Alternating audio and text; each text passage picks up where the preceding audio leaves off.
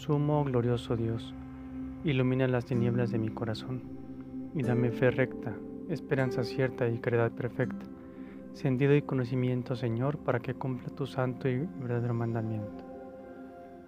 A Jesús, el día de hoy en el Evangelio, le piden un signo del cielo para poder creer, y lo que llama la atención es que los fariseos hasta discutían por eso, haciendo tanto alarde sin lograr que les cumpliera tal gusto.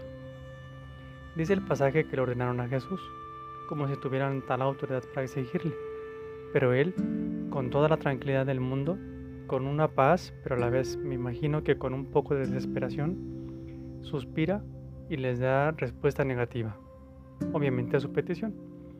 La razón principal es porque no tenían fe, no creían, entonces no tenía caso de mostrarles aún más de lo que ya lo había hecho.